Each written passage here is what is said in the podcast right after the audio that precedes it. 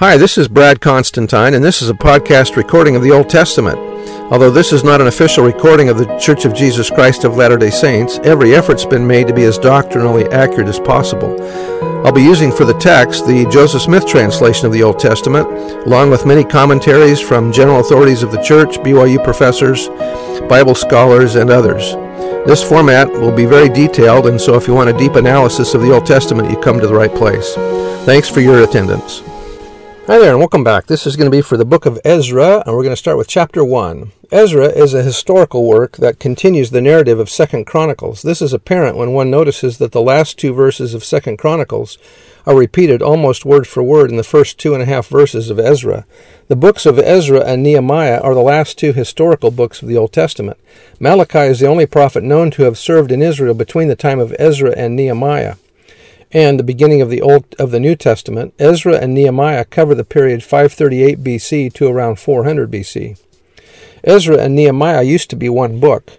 Some scholars say that Ezra edited the first five books of Moses. The books of the Bible do not fall into chronological order. Their position is determined usually by whether they are historical or prophetic books. The books of Ezra and Nehemiah were originally part of a compilation that included 1st and 2nd Chronicles. Ezra uh, chapter 1 verses 1 through 3 and 2 chronicles 36 22 to 23 are almost identical. The books of ezra and nehemiah are actually the last two historical books in the old testament. I think i said that.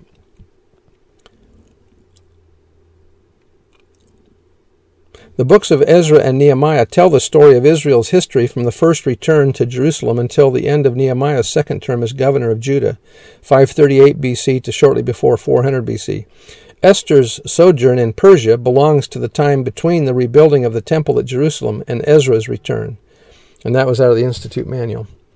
Verse 1 Now in the first year of Cyrus, king of Persia, that the word of the Lord by the mouth of Jeremiah might be fulfilled, the Lord stirred up the spirit of Cyrus, king of Persia, that he, might, that he made a proclamation throughout all his kingdom and put it also in writing, saying, Now, just a little background of, the, of this the um, the proclamation is actually known as the Edict of Liberation. There are two versions. Ezra 1, 2 through 4 is in Hebrew. The other, which is in Ezra 6, 3 through 5, written in Aramaic. Now, in Isaiah, he says uh, in chapter 44, verse 28 and 45, that saith of Cyrus, He is my shepherd and shall perform all my pleasure, even saying to Jerusalem, Thou shalt be built, and to the temple thy foundation shall be laid. Verse 2 Thus saith King uh, Cyrus, king of Persia, The Lord God of heaven hath, hath given me all the kingdoms of the earth, and he hath charged me to build him an house at Jerusalem, which is in Judah. Who is there among you of all the, his people, his God, be with him, and let him go up to Jerusalem, which is in Judah, and build the house of the Lord God of Israel. He is the God which is in is in Jerusalem, and whosoever remaineth in any place where he sojourneth, let the men of his place help him with silver and with gold and with goods and with beasts, beside the free will offering for the house of God that is in Jerusalem. Then rose up the chief of the fathers of Judah and Benjamin, and the priests and the Levites, with all them whose spirit God had raised, to go up to rebuild or to build the house of the Lord which is in Jerusalem. And in all the and all they that were about them strengthened their hands, or assisted them with vessels of silver and gold, with with goods and with beasts, and with precious things, beside all that was willingly offered. And Cyrus the king brought forth the vessels of the house of the Lord, which Nebuchadnezzar had brought forth out of Jerusalem, and had put them in the house of his gods. Even those that did Cyrus king of Persia bring forth by the hand of Mithredath the treasure, and numbered them unto Sheshbazzar, the prince of Judah. Ezra 5:14 indicates that Cyrus made Sheshbazzar the governor, but his name is not mentioned in the list of the returning Jews. Haggai 2 and 2 identifies Zerubbabel as the governor of Judah. Many scholars have therefore identified Sheshbazzar and Zerubbabel as the same person. The book of First Esdras in the Apocrypha and other authorities say they are two people.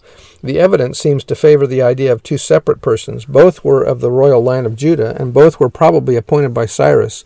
Zerubbabel had become, has become the more famous in history because he outlived the older Shesh, Sheshbazzar.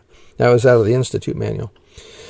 Verse 9, And this is the number of them, thirty charges, chargers or basins of gold, a thousand charges of silver, nine and twenty knives, thirty basins of gold, silver basins of a second sort, four hundred and ten, and other vessels a thousand. All the vessels of gold and silver were five thousand and four hundred. All these did Sheshbazzar bring up with them of the captivity or exiles that were brought up from Babylon into unto Jerusalem. Just a little thing out of the Bible dictionary about Ezra. He's a famous priest and scribe who brought back part of the exiles from captivity. The object of his mission was to teach in Israel statutes and judgments. In 458 BC, he obtained from Artaxerxes an important edict allowing him to take uh, to take Jerusalem any Jewish exiles who cared to go along with offerings for the temple with which he was entrusted and given and giving to the Jews various rights and privileges. He was also directed to appoint magistrates and judges. On arriving in Jerusalem, his first reform was to cause the Jews to separate from their foreign wives, and a list is given of those who had offended in this way. The later history of Ezra is found in the book of Nehemiah, which is a sequel to the book of Ezra. Along with Nehemiah, he took steps to instruct the people of, in the Mosaic law. Hitherto, the law had been to a great extent the exclusive possession of the priests. It was now brought within the reach of every Jew. The open reading of the book of the law was a new departure and marked the law as the center of Jewish national life. A good many traditions have gathered around the name of Ezra. He is said to have formed the the canon of Hebrew Scripture and to have established an important national council called the Great Synagogue, over which he presided. But for none of these traditions is there trustworthy evidence. The Jews of later days were inclined to attribute to the influence of Ezra every religious development between the days of Nehemiah and the Maccabees. The book of Ezra contains also an introductory section, chapters 1 through 6, describing events that happened from 60 to 80 years before the arrival of Ezra in Jerusalem. That is, the decree of Cyrus in 537 BC and the return of Jews under Zerub, Zerub um, sorry, the return of the Jews under Zerubbabel, the attempt to build the temple, and the hindrances due to the Samaritans, the preaching of Haggai and Zechariah, and the completion of the temple in 516 BC. There is no record in the book of any events between this date and the mission of Ezra.